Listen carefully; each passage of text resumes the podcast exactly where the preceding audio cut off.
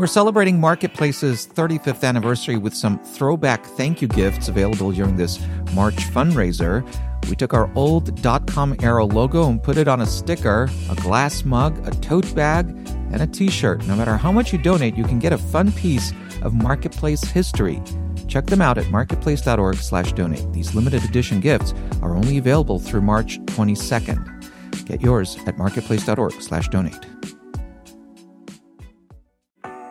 We're celebrating Marketplace's 35th anniversary with some throwback thank you gifts available during this March fundraiser. We took our old dot com era logo and put it on a sticker, a glass mug, a tote bag, and a t shirt. No matter how much you donate, you can get a fun piece of Marketplace history. Check them out at marketplace.org slash donate. These limited edition gifts are only available through March 22nd. Get yours at marketplace.org slash donate. It's like the promised flying cars that never seemed to come. I'm David Brancaccio. The electric car from Apple. 10 years of investment yet. There are multiple published reports now that Apple has given up. Here's Marketplace's Nova Safo. Apple's ambitions to create its own autonomous electric vehicle, known internally as Project Titan, have been secretive to a degree. Rumors have swirled around Silicon Valley since the project began in 2014. The company has also been testing its autonomous driving technology on public roads, according to data from the California Department of Motor Vehicles. But the effort appears to be ending, and at least some of the employees working on the project reportedly will shift to developing artificial intelligence instead. In a call with analysts earlier this month, CEO Tim Cook promised more AI related developments later this year. I'm Nova Safo for Marketplace. Markets Dow and S&P futures are both down three tenths of a percent. Stock in United Health fell two and a quarter percent yesterday and is down another one percent in pre-market trading right now. This after the Wall Street Journal reported the Justice Department has opened an antitrust investigation with a possible focus on United Health's Optum unit, which owns doctor practices.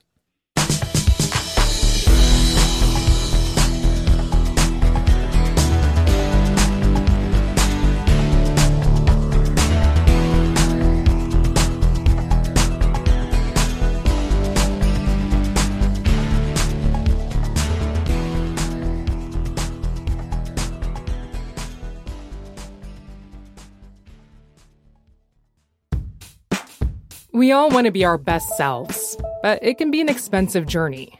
From experimenting with alternative medicine, I was working with a natural, holistic nutritionist and never really thought about the cost.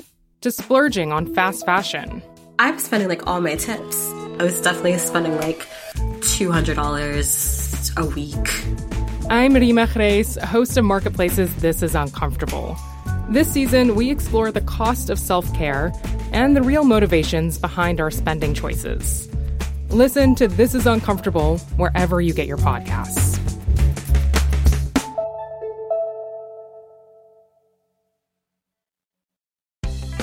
Talking to your backseat babies about money can be so hard. In fact, you probably don't even know where to start. So that's where the newest version of the Million Bazillion Academy steps in our email newsletter course.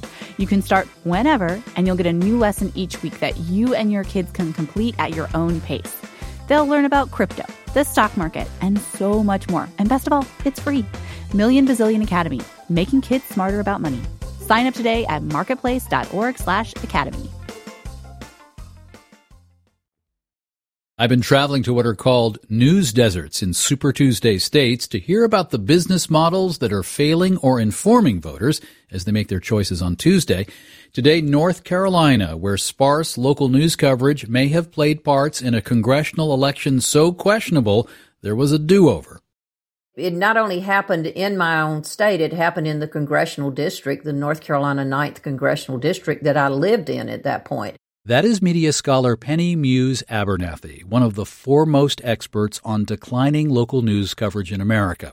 She's now with the Medill School of Journalism at Northwestern University. It's the fall of 2018. A Baptist minister had seemed to win a seat in Congress by about 900 votes.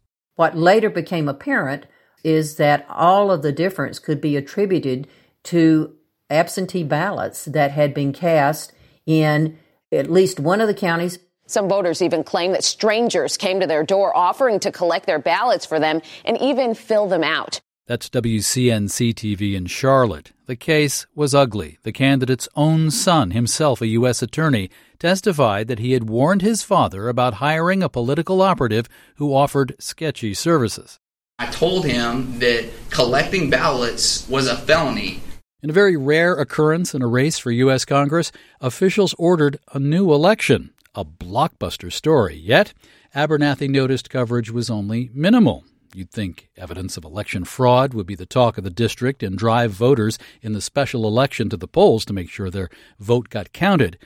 Instead, turnout was only so so, down by a third from the first election.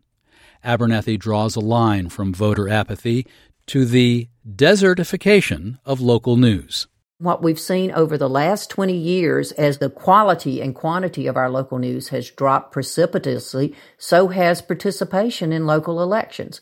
And there's another feature about this sorry tale that disturbs people worried about the decline of local news. It's how the election shenanigans first came to light. It was not a local Woodward or Bernstein style reporter on the beat. No, it absolutely wasn't. The real uncovering of this came from political scientists who were looking and noticing immediately the anomaly occurring with election returns in one specific county. The absentee ballots were weird in Bladen County. It has a paper, but given what's happening with the internet and ad revenue, it doesn't have the reporting staff papers used to have when Abernathy started out in the business nearby. They have to be very selective about the stories they cover. You just don't have the bandwidth to do it. The political operative in the absentee ballot scandal was charged but died before a trial. The original candidate, Mark Harris, was never charged with anything, and as it happens, is running for Congress in the Republican primary next week. And who needs local papers if we have phones full of headlines? What travels on your cell phone? Way more than 95% of that is uh, national news. So, you know, we used to say all politics is local, but in the absence of local news, all politics and all news becomes national. The local news initiative at Medill tracks news deserts as well as solutions, including social entrepreneurs who work to fill in gaps in local coverage. Based in Durham, a nonprofit called Carolina Public Press doesn't see itself as a replacement for local newspapers, but with a roster of freelancers and two staff reporters, it has been able to do investigative work that moves the needle. Lisa Lopez is interim executive director. Either with our digital platform and or partnerships with other news organizations like radio and we find out what topics they would like to see us cover, as well as how they would like to receive the news. Such as texting news stories to readers in rural counties with spotty internet. And editor in chief Frank Taylor says his team has reported on weaknesses in state law, leading to low rates of prosecution for sexual assault.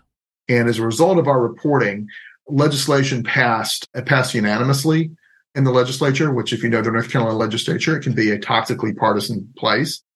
Innovations to irrigate or replant news deserts are happening around the country. After the Oxford Press in Ohio folded for good about a month ago, students at nearby Miami University jumped in, adding a local news section to the student newspaper. In Maine, many for-profit newspapers were rolled up last year into a single non-profit umbrella organization. But also popping up are news-like publications filled with algorithm-generated content and items that look like news but are really partisan talking points. Tomorrow, we cross the border to Virginia to visit a news desert surprisingly close to Washington, D.C. All of our Democracy in the Desert stories become streamable from marketplace.org. I'm David Brancaccio. You're listening to the Marketplace Morning Report. From APM, American Public Media.